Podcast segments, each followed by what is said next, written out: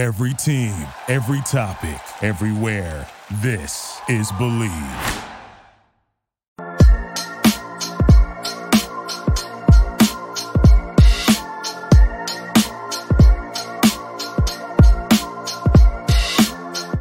All right, and we are back. The On My Block podcast. Co-host Mike Wahle with me, Packers all-time leading rusher, most handsome man in Green Bay, Wisconsin, soon to be Houston, Texas. Ahman Green. On, what's up, babe? Appreciate for on, the answer. that. There we go. We're off mute. There we are. There we go. Appreciate What's going on, man? Happy Man, summer. not much. Yep. Happy summer. Just packing up, getting strong. I'm putting Yeah, that. I yeah, have- right. I'm like in my training camp mindset because it's like endless days of boxes. You, We you got- know what? I, I was just talking about this with somebody else. They're always like, you know, looking back, man. You know how you flip that switch after July 4th, and you just Yep. kind of get a little bit like your ears are up all the time. You're looking, you're kind of looking to make arguments a little bit more, like all that kind of stuff's happening. And uh, Yep. I still work with these. I've been working with these, uh, a couple, you know, a handful of guys on different teams the last couple, about the last month. Yeah, I saw one of your posts on Twitter. It looked good. And uh, you know. it's just nuts, man, because we're so far removed from that, but I I still feel it. Like I just, 100%. I, yeah, I just still feel. And I saw there's a place down in Houston you can check out. It's called All In. It's O L L I N. Guy's name is Dr. Lou. Runs this facility. Okay. He's got I'll about go 40 guys going through there. NFL guys all the time. Okay. He's got physical therapy. He's got he's unbelievable facility, right? I'm gonna have to stop. in soccer, does everything. There's I, but AG. So I'm there working with these dudes, and then there's a bunch of retired guys that show up, and I don't know if they're. I mean, like I know like Antonio Cromartie's there working with some DBs. Like there's some guys working with dudes, but Right. there's also just some guys that are just wanting to you know just be around, and they're just Nice. hanging out. And they're teaching. They're they're just they're taking the information they had and trying to help the next generation Yeah. and it's it's just dude it, it was like it was so refreshing to be in that environment again where it's just Yeah. all players looking out for each other everybody's working to make the younger guys better it was it was fun man i had a great time Oh man, I love that environment. That's a thriving environment right there. it really Yeah. is it really it's it's you forget sometimes just how much fun it is to be in the locker room come this time of year Mm-hmm. right People you're on the same page with, same mindset, because you know what training camp is about. And for ours, it was a redundant thing of is it the next day or where are we at? And because our bodies are like, what are you doing, man? What are you and as doing? you get and as you get older as you get old, like we never you never had a moment where you were thinking okay i'm gonna save you're not saving yourself for anything no, zero. but you but you're but you do get to understand where the how the game's played and what and and what practices are going to have an emphasis and and you know Mhm. like when we have nine on seven we have goal line it's like okay like pull it back a little bit tighter today because that, that means like goal line's live and that means something a little bit different we have to win every one of those reps Yep. because then if we win the rest of those reps like the rest of the day the rest of the next two days like sherm's going to be happy life is good Life you know what I really mean? good. Exactly. I know what you if mean. If AG gets a if you if you get three first downs and three touchdowns in that series, like we're done. It's like the rest of the week. It's like Mhm. everyone's gonna be pretty happy with us. Very You know? happy. Yeah, very Yeah, happy. man. Yeah, coaches are are let a lot less stressed, and sphincters are not tight anymore. Let's just say that. So in the betting lines right now, oh excuse me, I forgot. I almost forgot them on our favorites. BetOnline.ag. Oh, yeah. Thank you for our sponsor. BetOnline is your number one source for all your betting needs. Get the latest odds, lines, and matchup reports for baseball, boxing, golf, and more. BetOnline continues to be the fastest and easiest way to place your wagers, including live betting and your favorite casino and card games available to play right from your phone. So head to the website or use your mobile device to sign up today and get into the action. Remember to use promo code BLEAV, that's B L E A V, for your 50% welcome bonus on your first deposit. Bet online where the game starts. And AG, I was just going to say on Bet Online, if you look at the odds to make the playoffs in the NFC North, we're Mhm. last. Packers are dead last. Ooh, kind of like that post you you that retweeted about the social media as well. Well, we, we should talk about that. Let's talk about that. We can talk about it right now or a little bit later if you want. We can do that later for get off Yeah, my but- line. We but- but- get but off my listen. I, I suppose that makes like im- rationally the logical me goes okay you just lost you know top two or three quarterback in the league hall of Right. fame quarterback i don't care where you want to rank him guys he's you know I, somebody tweets back at me he's not this and that hall of fame quarterback right one of the Yes. all-time greats Yes. you just lost him you have young young receiver room, young tight end room, defense that has underperformed. Detroit Lions are getting better. Minnesota Vikings kind of have all their pieces back minus Dalvin Cook. Their offensive line is going to be better. Their defense is going to be better with Brian, For- Brian Flores calling the plays yeah. on that defensive side.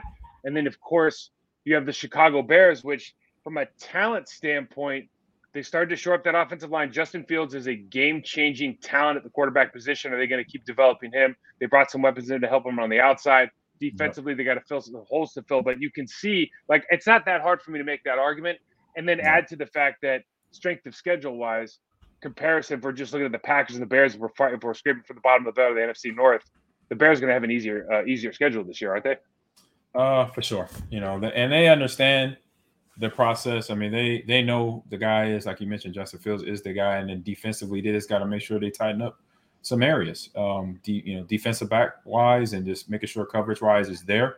Um, offensive line, obviously, they did you know help out, but just making sure they they're more consistent, and that's what I say. Most teams in on any team want the offensive line be consistent because when the offensive line offensive line is up and down, then game planning for certain things against certain defenses is hard. It's hard to structure that game plan.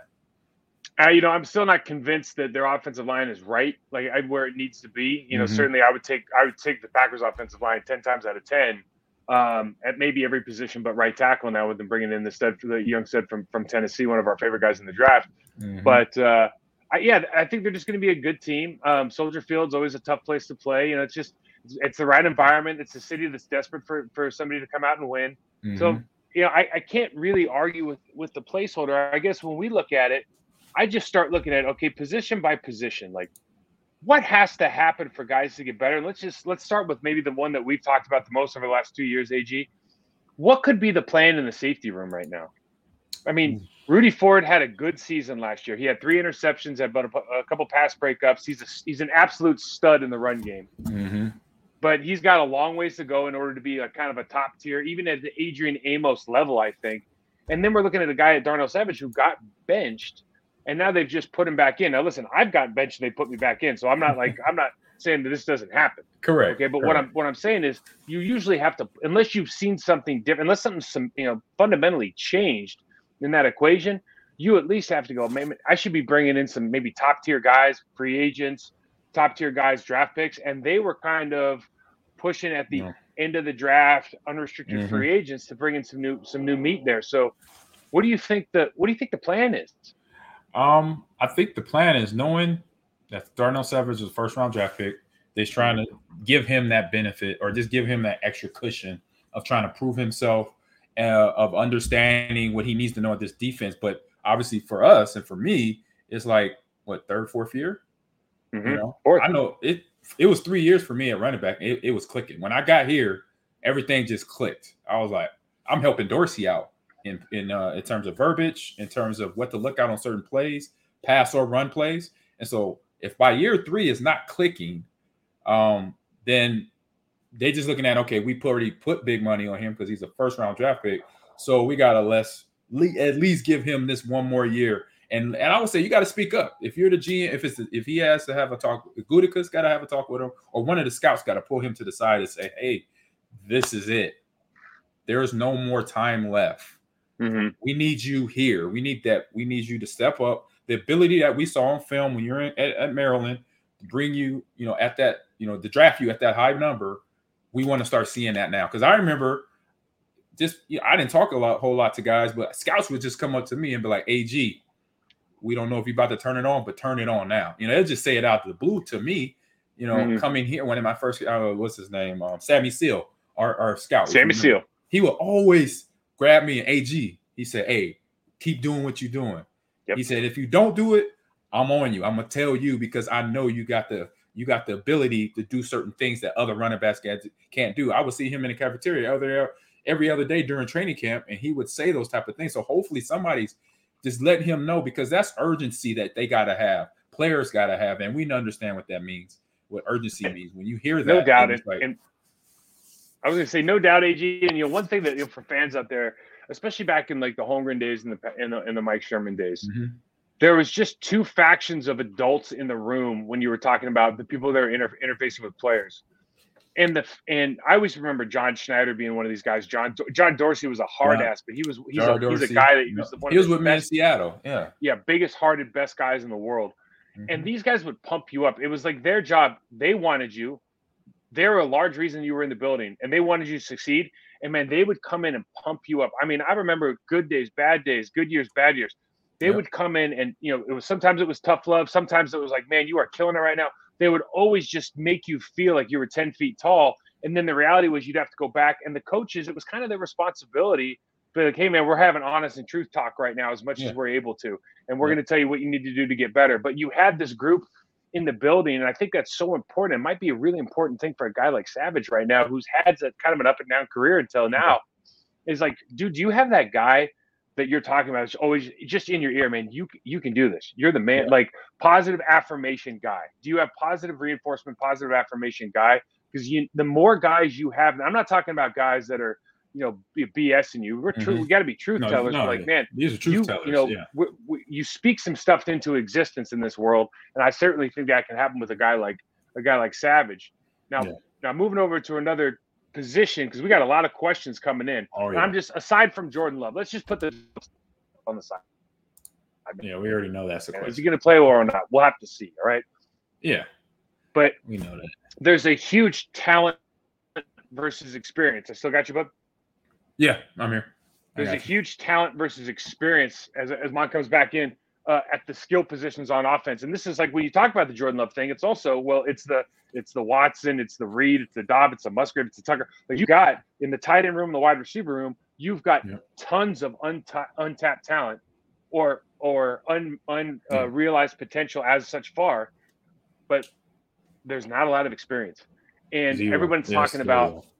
Everyone's talking about the tight end position uh, in particular. Like a lot of those guys don't have a lot of success, and I go, and my, my pushback is like, well, we had Bubba Franks, he was a Pro Bowler the first year, right? And so, and then I remember the University of Miami Part Two, Jeremy Shockey when he was with the Giants, dude, he's an absolute unit the first year, right? So I don't think it's an impossible task.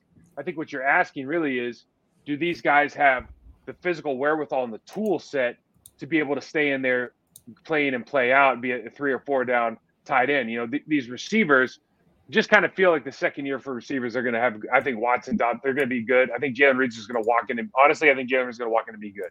I think he had a down year last year because they had no quarterback. Two years ago, he was an All American. I think he's going to be a good player in year one.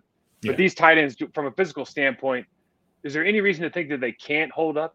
No, no, there's no reason they can't hold Luke, Musgrave, Tucker, Kraft, and then we already know uh Josiah what he can do, Mhm. And he's been in in I say inserted into the run game a little bit, you know, helping out with blocking. That's a whole new world. And he, I think he, I think they've been using him as fullback a lot too. Ag in, the, Exactly. in, in pre preseason here. Yeah, exactly. So just him continuing to learn that side of it too, and he's the only veteran in the room. I mean, Tyler, he had a little bit. I play, I think he played the most last year because he was drafted the year before that. So he got, I think it was the same year as Josiah, and he didn't play that much, um, mostly special teams. But now he got more time last season, so that's where Josiah is the the veteran in you the room. But from ability wise, from the film and from the time they drafted him, uh, Luke, Tucker, they got those tight end mind uh, bodies, minds, and I see, like I said, I said this before we took our little break. That 49er scheme of tight ends, they have that ability here. And you just see how LaFleur and how the OC is going to put them together to get them in in in flux into or I say inserted to the offense, how they're you know teaching them, how they're coaching them, how they installing offense, and how they not only the plays, but also this is tight end coaches saying, hey, this is your mindset coming into this play. This is Right. the play we want. This is what we want out of you on this play. When this play, then when the next play goes up on the screen, this is what we want out of you on this play. You know, if it's running, if it's blocking, if it's running a route, whatever. So then those players, it makes it easier for them because you're pinpointing exactly what they need to do and where they got they don't have to think because a lot of rookies are going to do that anyway. You're going to naturally think a whole lot about everything that's coming down your lane. You're taking notes, you're looking at the screen, you're listening to your coaches, you're listening to a vet talking to you or whatever, and you got a lot of process that rookie season of training camp. So give them less to learn so they could get into a comfort zone right away. And these guys, if they get comfortable first, real fast during training camp, ooh, I'm excited. This- I would love to yeah, have they- just like these guys. They have they have talent, and like, you're just I, I echo the same thing, man. it's my. I think at the tight position, it's mindset over everything else. Mhm. But you know, Bubba Franks, Jeremy Shockey from the University of Miami mindset, right? Dallas Clark, George Kittle, right? University Yes. of uh, Iowa mindset. It's just the way it's the way you approach the game. And if you're going to come in and approach the game with that physical mindset, hey, if you just if if Luke, Luke Musgrave and, and Tucker did nothing else but just said, I'm going to be the most physical dudes on every snap, whether it's true or not. But if they're going to play with that mindset, they're going to. Ex- I'm just telling everybody out there, they will excel in the National Football League because for their position right now, that is what is severely lacking in that room across the entire National Football League, except for maybe three three buildings in the, in the entire country. Yep. So if you can come in and just have that mindset, I'm going to be the most physical guy on the field. When I catch a ball, I'm running violent. When I'm blocking, I'm bringing my hips. I'm having my hip, my feet chase my hips. I'm shooting my hands violently. If I have that mindset and I just keep working my craft, like you can impact this game very, very early on, man. So I'm, I'm excited, just like you are, to see those guys. Yeah, Let's look to the other side of the field and talk about Quay, talk about Devonte Wyatt. Yes. What do you think the next step is? Start with Quay Walker, first round pick last year Yes. played a ton, got a ton of experience when De'Vondre Campbell's out being the be the number one guy at the linebacker position. Um, had you know had some uh, growing pains, let's just say, Yeah. uh, at the end of the season in particular. Like, what do you think the next next step is with him, Ag? And then you know what are the what is that one or two things that are really going to separate him this year from last? um, having his ability now match up with his tempo because sometimes Mhm. his tempo was either too fast where he's overshooting the gap overshooting the play or too slow because he's reacting late he's sitting back five yards trying to figure it out when he should have been in the in the hole stopping the run or whatever so now that talent and that tempo matches up that's year two for him and he and I, and for most players they don't have where it's a year two. They usually use it's year three because it it was a year of special teams and then back and forth maybe year two and then not a whole lot in year three and then finally at the year Not two, reps wise like him, at least, right? Exactly. So he had all them reps rookie year and big games, you know, even going out, you know, starting with the the game over against the Gi- uh, Giants over in Europe, over in London, big game, a lot of mistakes made, but then gradually every game you saw some good stuff, we saw some bad stuff. But taking that the mistakes and making them positives more and then having less negatives coming into this season. Yeah, to say it a different way, you know, a lot of guys will say to me now, and we've talked about this before, the real physical presence that you feel from different players is is a result of obviously confidence and want to, but also Mhm. a result of of um, conditioning. And I think what conditioning, what we're really saying with those guys is the game always feels slow because I never feel like I'm needing to catch my breath. I'm always in kind of Mhm. like a parasympathetic, a little bit more relaxed state. Yeah. And what Quay needs to be able to do is he needs to be able to slow the game down. And he's ha- certainly had the reps to slow the game down. He certainly has a good mentor in De'Vondre Campbell. Um, and it's just a question of do I want to become that kind of physical? I- Do I want to be an Isaiah McDuffie in the run game and then use my all the physical advantages in the pass game? Mhm. Because I we have guys on this team. We had uh, Krys Barnes and Isaiah Yeah. McDuffie, the guys that we we sung their praises week in and week out because of the physical presence they have when they're on the field. Can I be that kind of guy? Is the game slowed down enough where I can hit the hole and, and hit the hole with confidence, or do I have to still you know make those tackles six eight yards down the field? And then can I just use what you know the skills, the tool set, the talent that I've had and I've mm-hmm. developed over the last ten years of my life? Can I use that now and really stand out kind of in the passing game? Because I think like for for us, Yeah. we're going to look at the run game first. We're going to look at the box game. We're going to look at your ability to stop the run. But for the rest of the world, it's like, can you cover the tight end in the slot? Right, and, and that, that that's a huge part of it. So I, I'm 100 percent with you, bro. What about Devonte Wyatt? Looking at who we lost in the defensive line, looking at the, the pickups that we have, the situation that there is, the defense that they've ran traditionally here, even though they start in the in the three four. You know, listen, we're going to see a ton of nickel. Who is going to be that other guy aside from from our man Kenny Clark that is going to command Mm. attention and respect so they can't consistently double team Rashan or double team or always slide to Rashan and and and, and Clark. Like who's going to be that guy? Is it Devonte Wyatt? And if so, AG, what does Devonte Wyatt have to do to really take a next step? He, uh, I say, what he has to do is he has to get his, uh, like I just mentioned with uh, Quay Walker. He got to get in his comfort zone. He got to find the part wherever got him to Georgia, got him to be a starter and a leader and a and a focal point of that Georgia Bulldog defense. That's what he has to get, and that's what you have to do as a player. We talk about it all the time mindsets, how to come in ready to go. You know, what you did in the offseason is preparing you. It's all of that.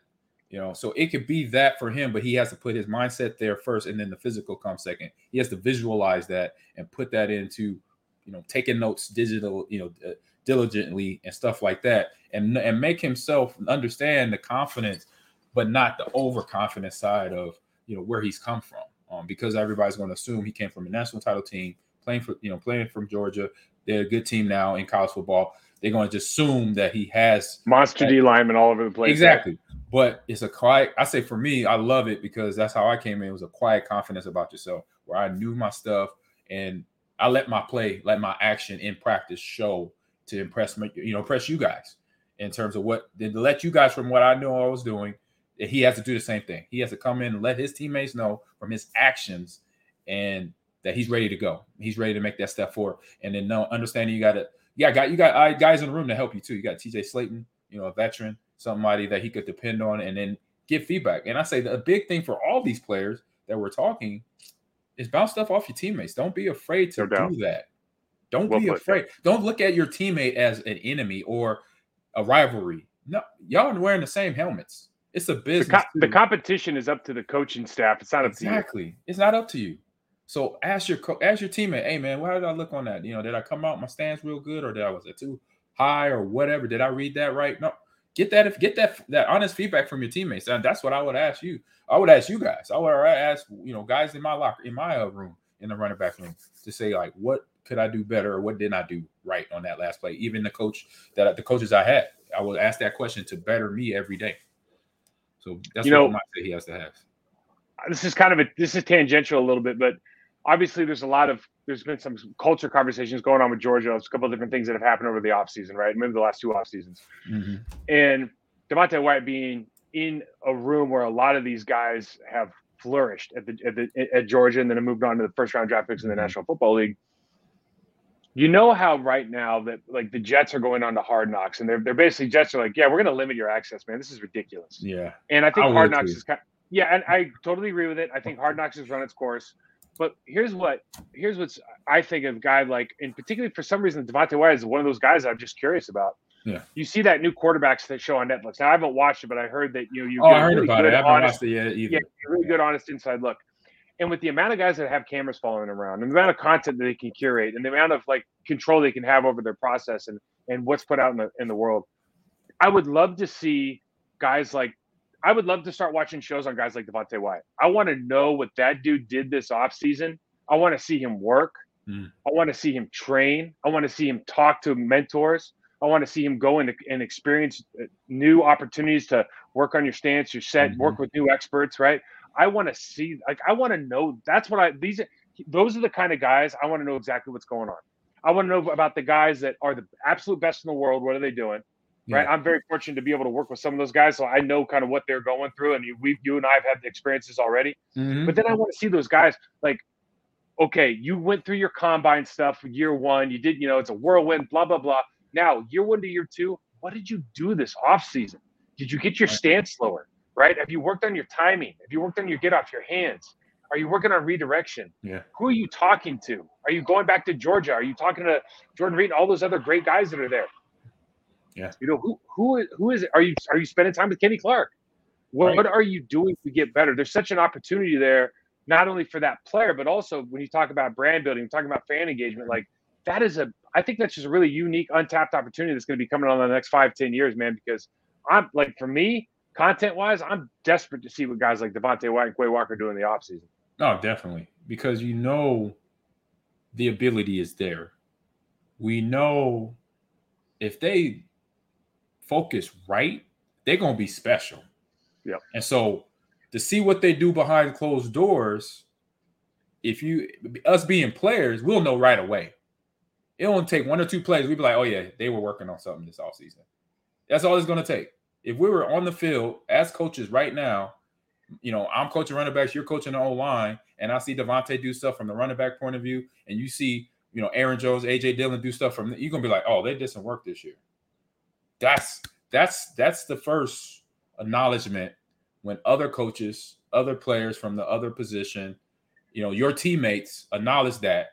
Be like, man, we saw you do this play like where how you when'd you do when you come up with that move? You know, I remember I Yep. remember Nate Wayne saying to me something they man, when'd you do that? When you learn that? And I'm like, I was working with Sly.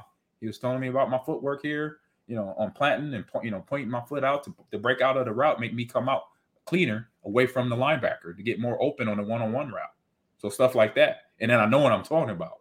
I'm not just saying some gibberish to him. So This is what was so great at our back in our day when we didn't have. I mean, honestly, this is why I was talking about like not wanting to be at OTAs, not wanting to be there the whole time because some of that's great, but also like I was so excited to come back and show everybody how hard I've been working. mhm. What you know, my, my body was better. You're learning more. Like it, it's it, you, you can go learn from other people and then come back and like share that information. It's great. Um, Yeah. it's awesome. last one for me, AG. Yeah. What does Joe Barry have to do to change his stripes? And and like they have so much talent, you know, seven or eight first round draft picks now. Lukas Van Ness now another first round draft pick. Quay Walker and Devonte Wyatt, two were first round draft picks last year. Okay, on- and on and on and Devontae Savage, Darnell, you know, blah blah blah, Yeah. and on and on and on. How Jaire Alexander's top two or three cornerback in the league, right? Yeah. These rest of these guys, He's Rashan Gary can Rashan Rashan Gary can be one of those guys if he comes back healthy Yeah. what do you do? What does he have to fundamentally do?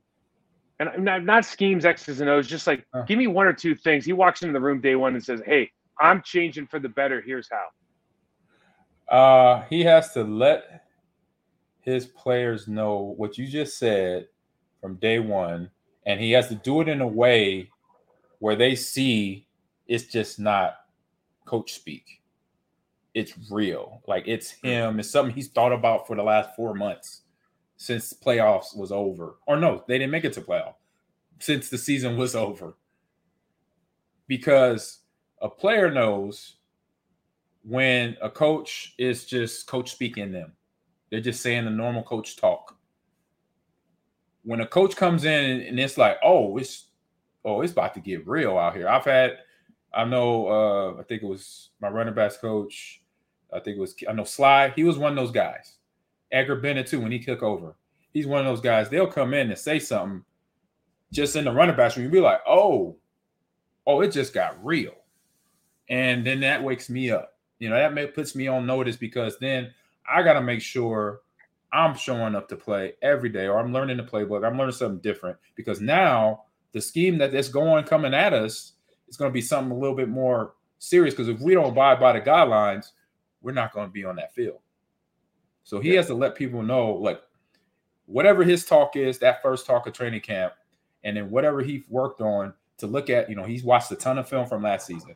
He's took down all the errors that he made in play calling, in personnel changing, and and when the right, you know, certain little things he had to do at the right time, he didn't do them at the right time. And so he has to let them know in a way to let them know this is it. This is the time you got we all got to do this. We're in this together for one.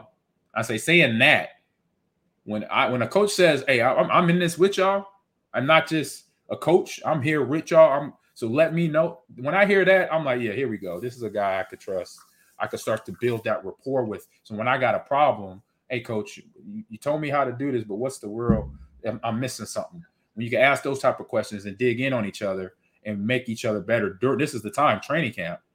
Then this season it could be the the changing season to where the reason he got brought in is to make this team, make this defensive side of the ball with the players they have, and they have the players to make this team or make this defensive side of the ball a problem for not just the NFC North, but any team facing this team throughout the 2023 season.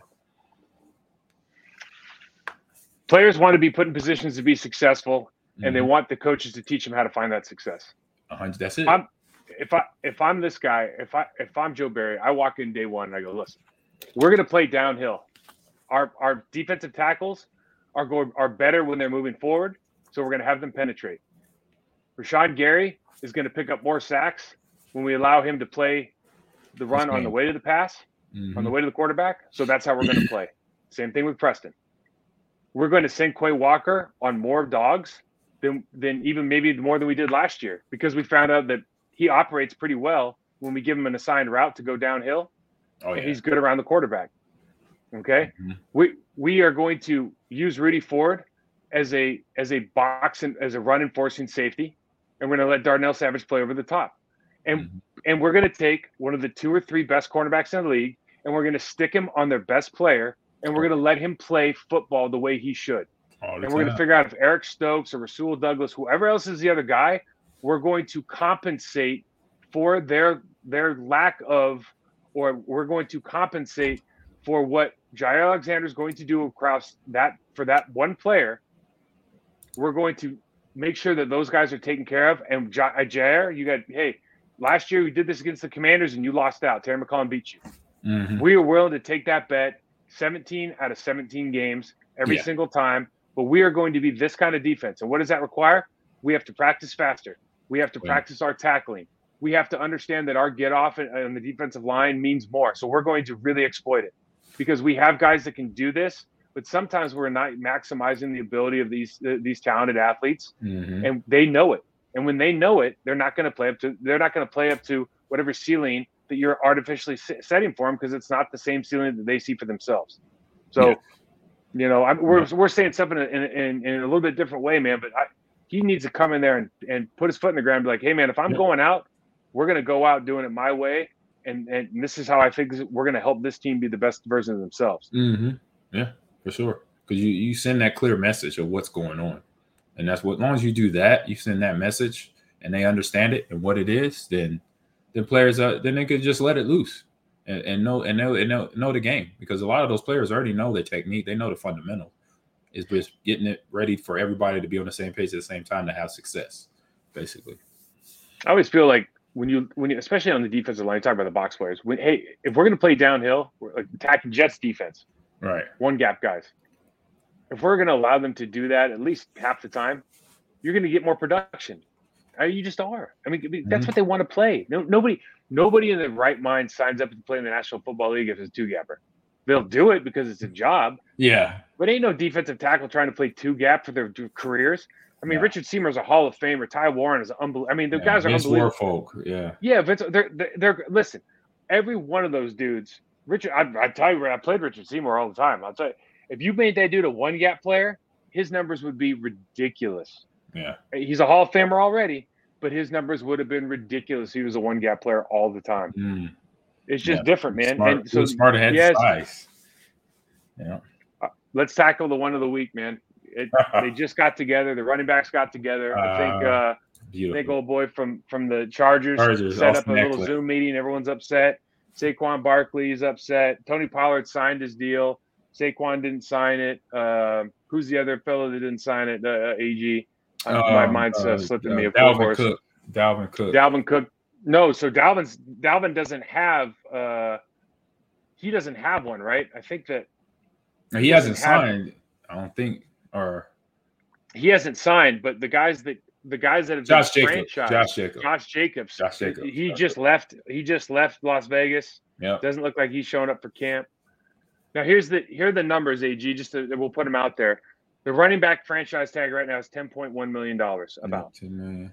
Now it used to be fourteen, like five five ten years ago. Really? Ezekiel. Oh yeah, wow. Ezekiel Elliott signed a six-year, ninety million dollar deal remember, recently. Fifteen million that. a year, fifty million guaranteed.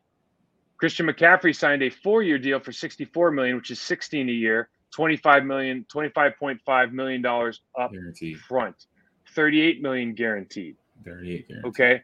Okay. So so right now the gap between let's just put it in percentages. It's five million dollars, six million dollar gap from Saquon Barkley to Christian McCaffrey.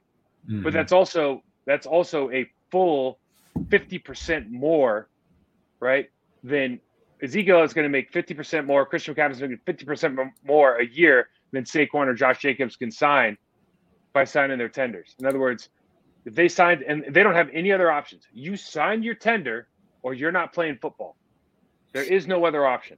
You wow. because the way that we've done these deals, the way the owners fleece the NFLPA, yeah, a running back in the National Football League whose lifespan is 29 years old, according according to the the bean counters, according to the analytics experts, and really, except for Adrian Peterson, let's be honest. Yeah, that number is not that far off, right? No, no. The, and the more they run, the less valuable they become because oh, I got more hits, got more hits. I mean, Derrick Henry might reset this whole thing. I don't know. Yeah, but true. it's nuts.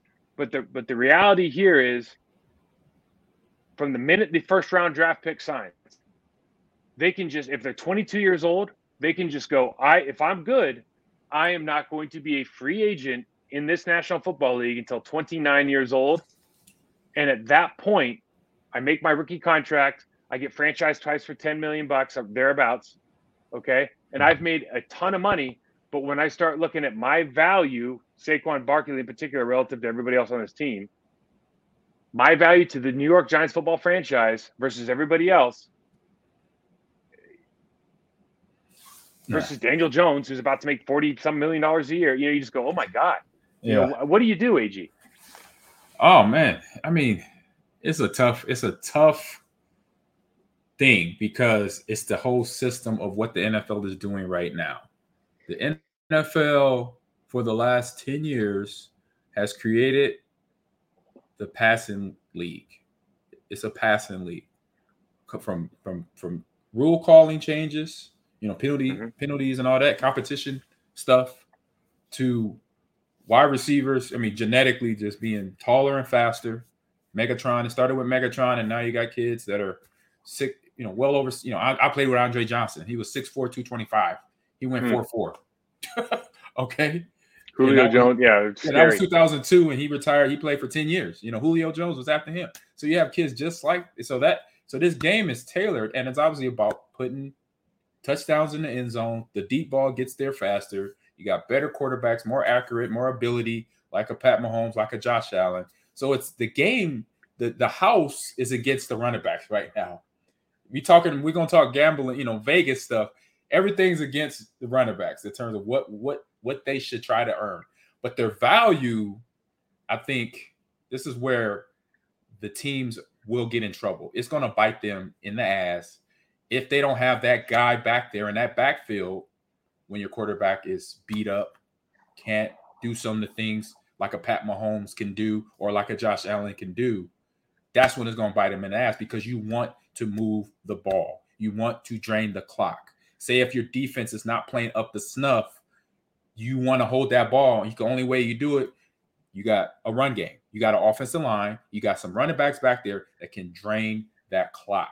So Guard, guards are make guards are making franchise guard will make seven Right. dollars more a year than than than a than a running back now. Right. Think about that. right, That's nuts. that is crazy. So to the ones, when I say to the ones, I mean the teams out there that are trying to predicate their offense on the pass game and and devalue the running back like the Giants are right now, bringing in the kid from Jacksonville to try to replace Saquon.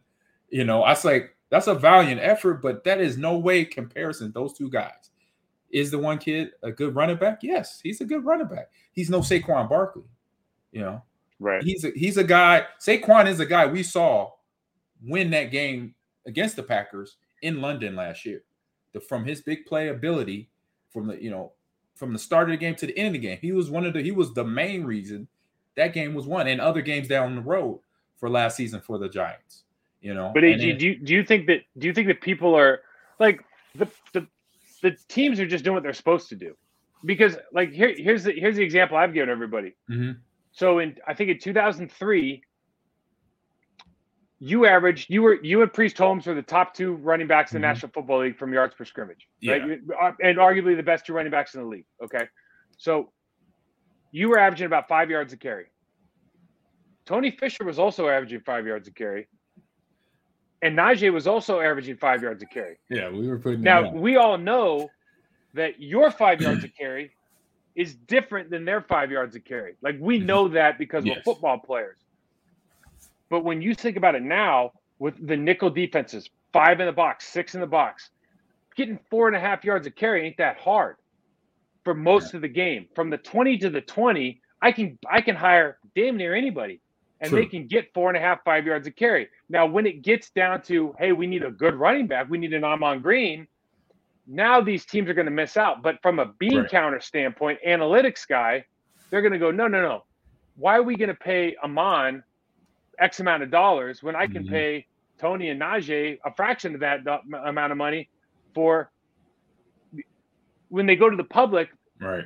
they're gonna all they're all gonna see oh, five yards of carry, five yards of carry, and in the locker room we're going, come on, man, it's a Ahman Green. You know what I mean? Right. Come on, man, it's Saquon Barkley. Right. But to the Yeah. to the public, to the general manager, to the guys that are running the checks, it's so easy now because of analytics to Yeah. go, oh, it's same, same, same, same. And I don't know what they do. Like Saquon, you hold out. If you hold out, you just hey, you could stand on your morals and miss out on ten million bucks, man. Like I'm Yeah. saying, where I'm sitting, ten million bucks sounds like a lot of money. Yeah. I mean, yeah, I'm not gonna not hold out, but I'm at least say something like he was saying all off season, you know. But business, then you gotta be after that, you gotta be a smart smart businessman because we already know when he's gonna set out the season how GMs are gonna think. Oh, he set out a season. You know, can he? well, Le'Veon? Bell. Look what happened to Le'Veon Bell's career. Exactly. Exactly. You know, because if you take that year off, what you've been doing from, I mean, already he already had the injury, but he came back, got back to regular Saquon. So you don't you don't basically reset that where you're gonna be have to reprove himself again, and that's and then that's a either that's an even tougher sell because why? It's a year later, no football, no playing, and then it's a mm-hmm. year later on his life. He's now one year older to what we're talking about, getting closer to 30. And then I remember before 03, I heard I was getting report from the reporters in our locker room to hearing commentation on NFL Network about me in 01 and 02. They're already get, saying I was long in the tooth. And I'm like, I'm not even 25 yet.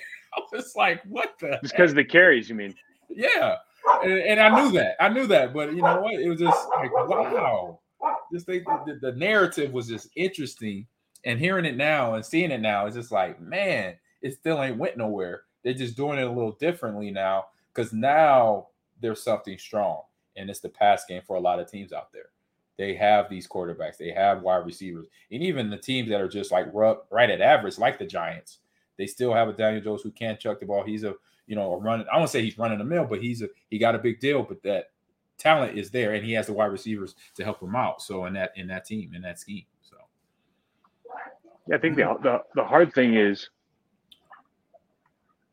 I mean, would you, if you're a running back in this day and age, do you start looking at yourself like, man, I got to be like a Deebo Samuel, or you, or I mean, I know he's, you know, you start looking like, okay, do I just have Yeah.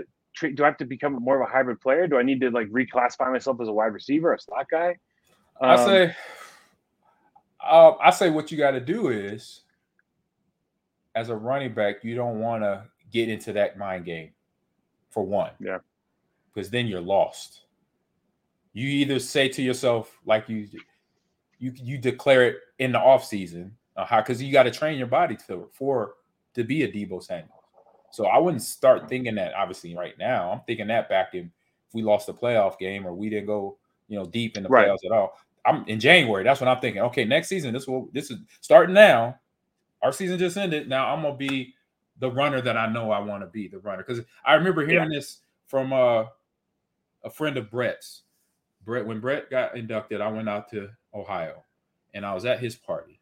And his college or his high school teammate came up to me and said, Ahman, you know, I've been wanting to meet you. Shook his hand. He said, you know, da da da, great to meet you. Long story short of it though, he said, Ahman, Brett told me that you were the best pure running back that can not pure running back, but running back that can do more than one thing.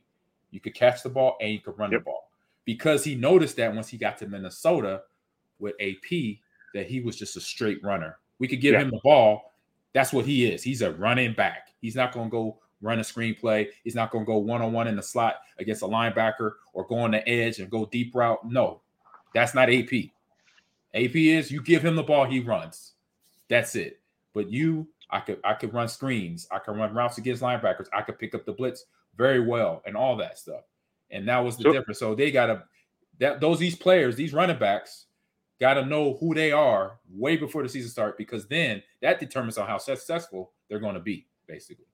And so it so then it lends the, the question: if you're playing the running back position, you know, you came from Seattle, but like really, your Seattle, like that Seattle door closed early, and your Green Bay door opened when you were quite young. Mm-hmm. So when you get on these teams that end up wanting to build their offense at least partially around your style of play, Correct. like these good teams, the smart teams that are like we were just talking about with Joe Barry, like, oh, I've got guys that can do this. I better start using that more. exactly. Oh, Mon can catch screens in addition to everything else. We should probably become a good screen team. That those kind of things, right? Mhm. when you're there, this is the other hard part for I think the running back position. It's not like and Christian McCaffrey goes from Carolina Panthers who want to run the ball to the San Francisco 49ers who want to run the ball. But uh, you know, a lot of guys they'll go from a team whose philosophy, you know, I went to the I went from a team that wanted to be a top, you know, top three offense to a team that wanted to be a, you know, a top 25 to 30 offense. They just wanted to be average. They didn't care in Carolina. And right. so when that happens, like you the ability to use a specific skill set that you might have, whether it's frequency, whether it's style of runs, whether it's a little of the plays they call, it changes. And so it's hard for these guys like Saquon. Like Saquon's always going to be good.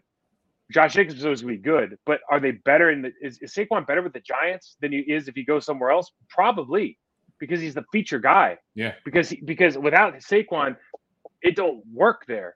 No. But he can go somewhere that they've got a good quarterback, they get a good wide receiver, and all of a sudden, like he might not be the number one option. And maybe that's you know maybe that's important to him either from a mm-hmm. production standpoint or just like dude, I want to be the face of the franchise. I don't want to leave. And I think that's the hard part where we get to this ultimately yeah. is like, dude, you know he's the face of your franchise. You know he's the MVP of your team, and you're not required to pay him. And Ezekiel Elliott, probably every when Ezekiel Elliott signed that deal, I think every rational person was like, well, that's going to backfire. Like, you know, I mean, yeah. it's just it, it just didn't like he didn't he doesn't come off as the kind of guy that that was going to work out for whether it was for number of for whatever reason yeah i was but hoping up, i liked him i was hoping to yeah but, but yeah, it ends up being it, a bad deal you exactly. know but is Saquon that guy you know what i mean it, yeah and the dallas cowboys have tony pollard they have dak prescott they you know they had CeeDee lamb or, or you know they at the time they, they had mm-hmm. uh, amari cooper so it's like they have other guys there so you start going like dude if, if he fails at all getting paid all that money dude they'll just go to all these other dudes right? Yeah, but Saquon, looking at Saquon, like, what other dudes? Exactly. nobody else here. It's me. Exactly. You know I mean? And see, that's the difference between him and Ezekiel. You know, yeah. Ezekiel was that one step and go. He got the ball. He was downfield. He had the line to do it too, where you didn't have to think about much. Just get upfield. He got Pro Bowl guards in there. And now in Ezekiel, you know the line better than I do. So you know from an offensive lineman standpoint what he can do and what he has to deal with game by game. So he knows his game has to be a little bit more dynamic. So he can run the ball, but then he could get out on the edge. He could well, he will do the screen game. They do the screen game with him very well, and he catches the ball very well out of the backfield. So that's kind of where he is a little different than Ezekiel here in this situation.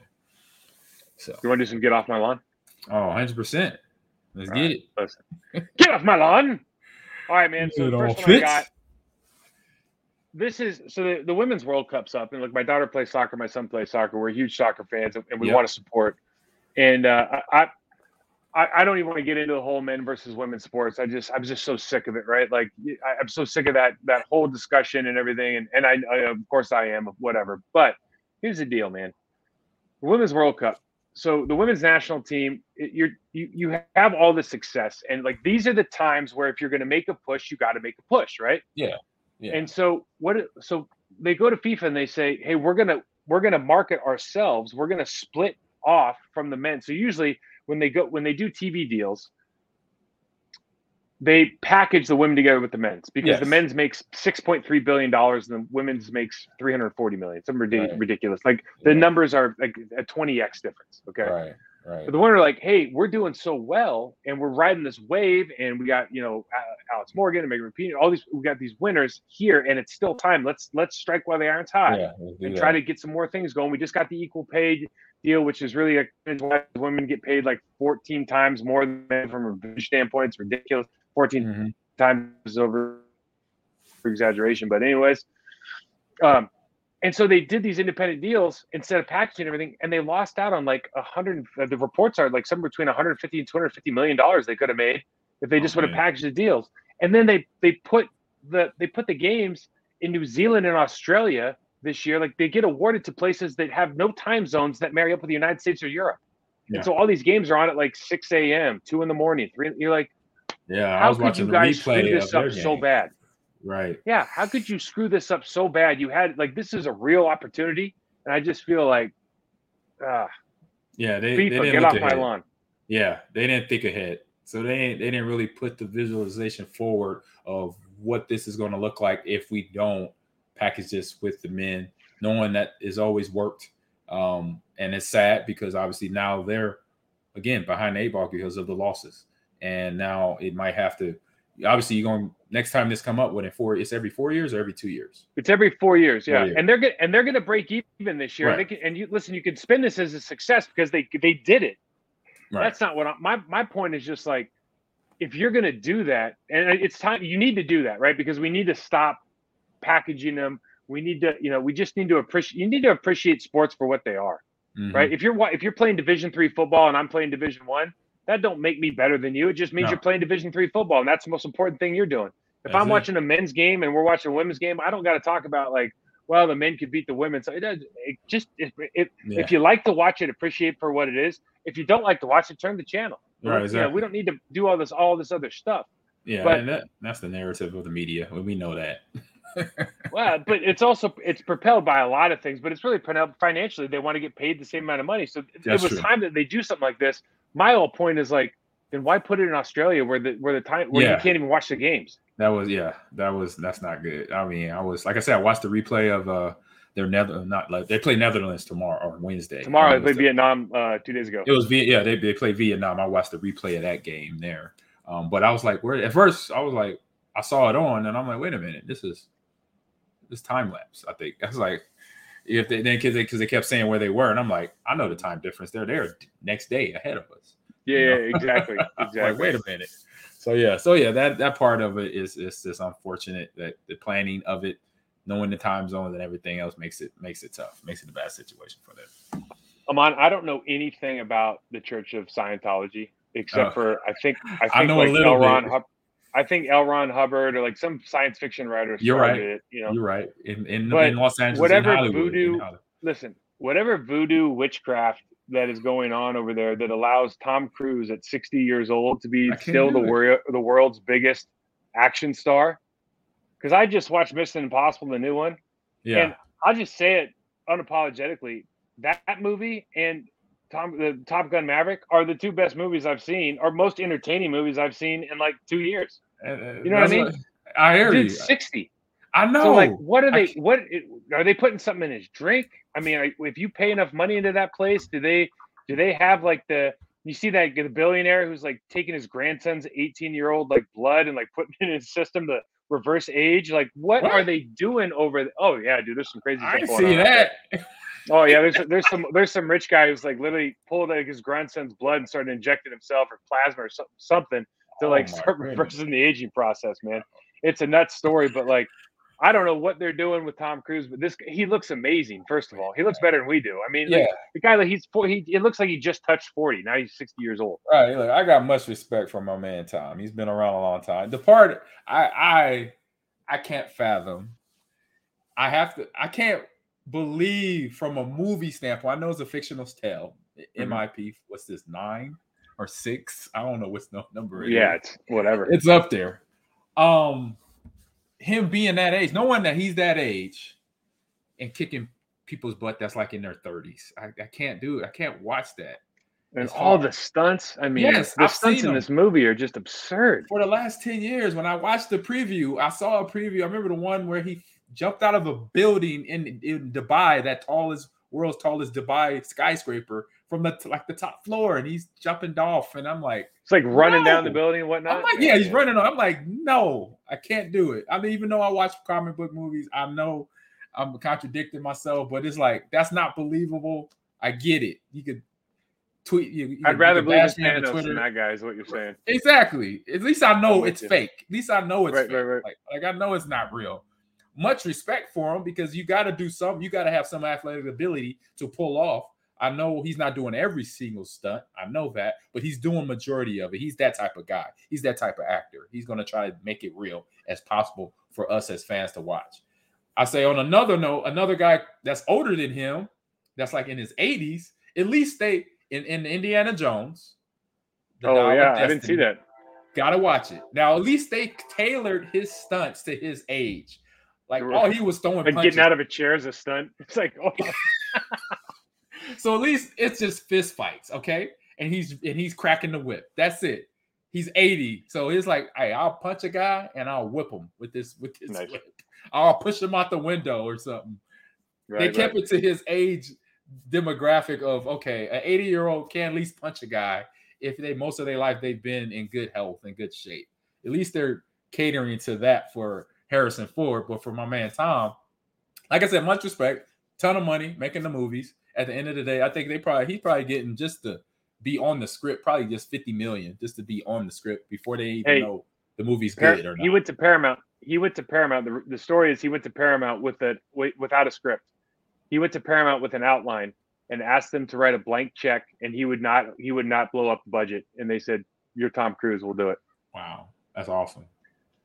So last one for you. We were just talking about superheroes being maybe more believable. So Comic Con was just down in San Diego. We just rolled in yesterday. My mom, my uh, uh my my parents were already down here. My wife yeah. stayed downtown. Oh, it's crazy downtown. Like, she's, the oh, gas she's like, dude, it's crazy downtown. And I was just thinking, what is the craziest, most outrageous costume you saw at Comic Con in your time? Because I know uh, you're a guy. Yeah, I've been there. And this is the only me and KB was trying to go, but we couldn't because of the move and stuff. Um, the craziest, like crazy, okay, craziest costume I've saw. I'll say crazy good. I've seen some legit Batmans, like like it was movie grade Batmans, and was mm. like, wow, uh, I can't tell the difference. You know, good job. That's how you, you get to see that. And then um the outrageous, I say something outrageous though. Um, what is it? Uh, Walking Dead. They did their exhibit. Oh and yeah, the, and the zombies like, like they were re- like it was like oh my god, that's crazy. Like, how scary good it, it looks, and then the actors inside of it too. They're putting on the show, doing the. Uh, that's the outrageous thing um, I've seen is the walking. They scared the crap out of my wife and kids. We had one of our daughters with us, and then yeah, they was like, "No, we're not going over there." I was like, I was like, come on, they're just serious. I still, I still got to check it out one time. And it was you actually, do, it was man. actually, there was one in Austin right now. It was like okay. last weekend, and we missed it. We weren't there, and I was like, I was begging the kids, and I realized we couldn't go, but um, I'm gonna get there eventually, man. Yeah, Comic Con, it's a, it's a spectacle. Um, a couple of my friends went. That was a group of us that we hang out together. We have a good old time buying toys, pretty much grown people buying the toys and dressing up for Halloween on Saturday is their masquerade party that they nice. do every Saturday. So that was just this past weekend. I mean, as you know, you brought it up here. So, hey, G man, good show to everybody where you can find you here before we we bounce out. I know, first one of the year so far. So you find yeah. Twitter and Instagram on Ahman Green 30, and also with the Gamers Lounge on TikTok. At Ahman Green's Gamers Lounge on TikTok and YouTube as well, everyone. And so, Mike, later. When, when you going live on that, bud?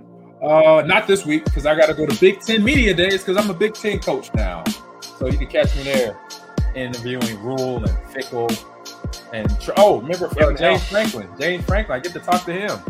Oh, hey, listen, you give them hell, AG. I will. All right, everybody. We'll check you guys next time. Check us out. YouTube.com backslash process to perform. Mike Wahle 68 on Twitter, uh, process to perform on Instagram. Thank you.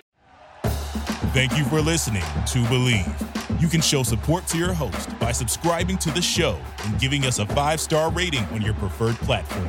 Check us out at Bleav.com and search for B L E A V on YouTube.